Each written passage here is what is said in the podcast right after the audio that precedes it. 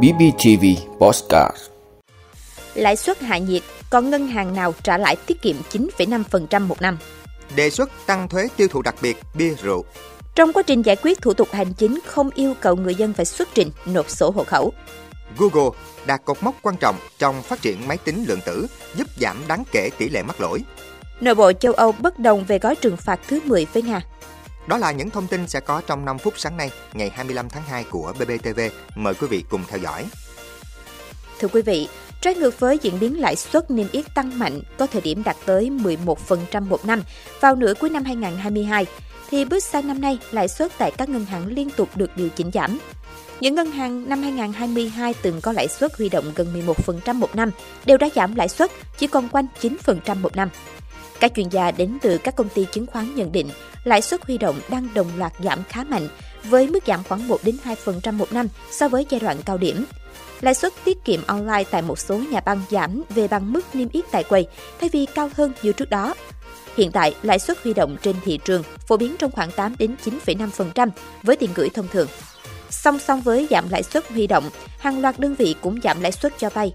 Một số đơn vị như Agribank, Vietinbank, ACB, MB, Techcombank, Sacombank đã công bố các gói cho vay ưu đãi với mức giảm lãi suất tới 3% một năm. Tuy nhiên, các gói lãi suất này thường chỉ hướng đến một nhóm khách hàng nhất định, chủ yếu ưu tiên các khách hàng thuộc lĩnh vực ưu tiên, doanh nghiệp SME. Hàng loạt công ty chứng khoán đều cùng dự báo lãi suất huy động sẽ giảm dần trong năm nay.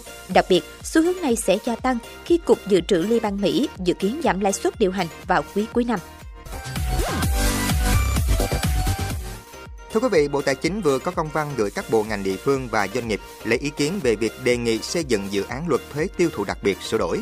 Theo dự thảo tờ trình chính phủ về việc xây dựng dự án luật thuế tiêu thụ đặc biệt sửa đổi, Bộ Tài chính đề xuất tăng thuế tiêu thụ đặc biệt đối với rượu, bia và thuốc lá điện tử và bổ sung đồ uống có đường.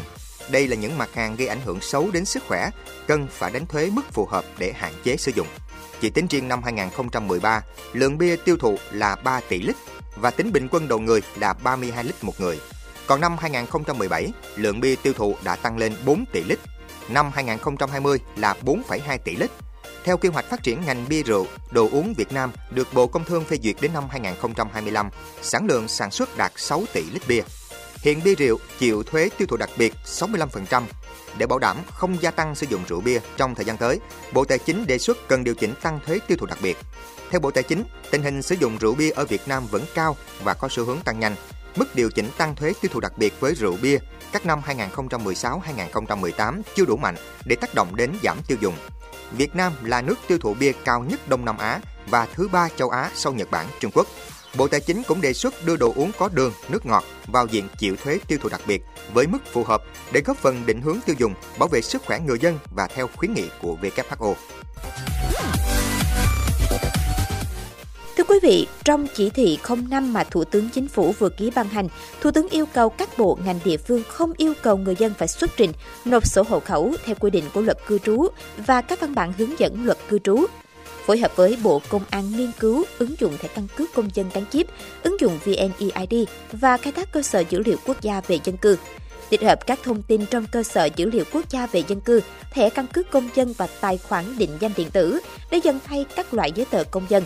Trước mắt là việc thay thế sổ hộ khẩu, sổ tạm trú giấy từ ngày 1 tháng 1 năm 2023, thời gian hoàn thành trong tháng 3 năm 2023. Bộ Công an tiếp tục hoàn thiện ứng dụng VNeID, phấn đấu đến tháng 6 năm 2023, cấp được 40 triệu tài khoản định danh điện tử cho người dân. Vận động người dân sử dụng ứng dụng VNeID và đa dạng hóa các tiện ích, phấn đấu tích hợp 70% hồ sơ sức khỏe điện tử, hiển thị lên ít nhất 30 triệu tài khoản VNeID. Thưa quý vị, các nhà khoa học của Google vừa đưa ra thông báo họ đã đạt được cột mốc quan trọng trong phát triển máy tính lượng tử, giúp giảm đáng kể tỷ lệ mắc lỗi. Điện toán lượng tử là phương pháp xử lý thông tin tiến bộ được đánh giá là mang tính cách mạng, sử dụng những hiểu biết khoa học ngày càng chuyên sâu về thế giới lượng tử để tạo ra một máy tính có những năng lực vượt trội so với những máy tính hiện nay. Tuy nhiên, công nghệ này hiện vẫn chủ yếu tồn tại trên lý thuyết khi vẫn còn nhiều vấn đề gai góc mà giới khoa học chưa thể giải quyết, trong đó có tỷ lệ mắc lỗi cao. Trong nghiên cứu mới công bố, đội ngũ các nhà khoa học của Google đã lần đầu tiên giới thiệu một hệ thống sử dụng mã hóa, code, sửa lỗi để phát hiện và sửa lỗi mà không ảnh hưởng tới thông tin nghiên cứu mới đăng trên tạp chí khoa học Nature, phòng nghiên cứu trí tuệ nhân tạo AI lượng tử của Google mô tả một hệ thống có thể giúp giảm đáng kể tỷ lệ mắc lỗi. Điều này được kỳ vọng sẽ giúp hãng công nghệ hàng đầu của Mỹ vượt qua những đối thủ cũng đang nghiên cứu về máy tính lượng tử khác như IBM. Thưa quý vị, Ủy ban châu Âu đã đưa ra đề xuất gói trừng phạt thứ 10 với Nga. Tuy nhiên, đề xuất này hiện đang vấp phải sự phản đối của 13 quốc gia thành viên.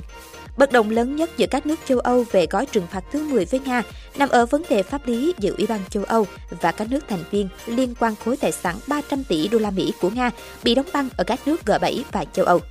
13 nước châu Âu phản đối gói trừng phạt thứ 10, cho rằng đề xuất áp đặt các khoản tiền phạt của Ủy ban châu Âu với những cá nhân, tập thể, tổ chức, bao gồm cả Ngân hàng Trung ương Nga, khi cố ý không khai báo giao nộp tài sản của Nga bị phong tỏa ở các nước châu Âu và G7 là thống quyền quốc gia. Ủy ban châu Âu không có quyền áp đặt các biện pháp này. Ngoài ra, gói trừng phạt thứ 10 của Ủy ban châu Âu còn vấp phải sự phản đối của Hungary về việc áp đặt các biện pháp trừng phạt với lĩnh vực hạt nhân của Nga. Phản đối của các nước thành viên về gói trừng phạt thứ 10 với Nga khiến giới chức Ủy ban châu Âu cho biết sẽ lập thông tin chi tiết về khối tài sản của Nga bị đóng băng, đồng thời thảo luận thêm về khả năng loại bỏ các khoản tiền phạt khỏi gói trừng phạt.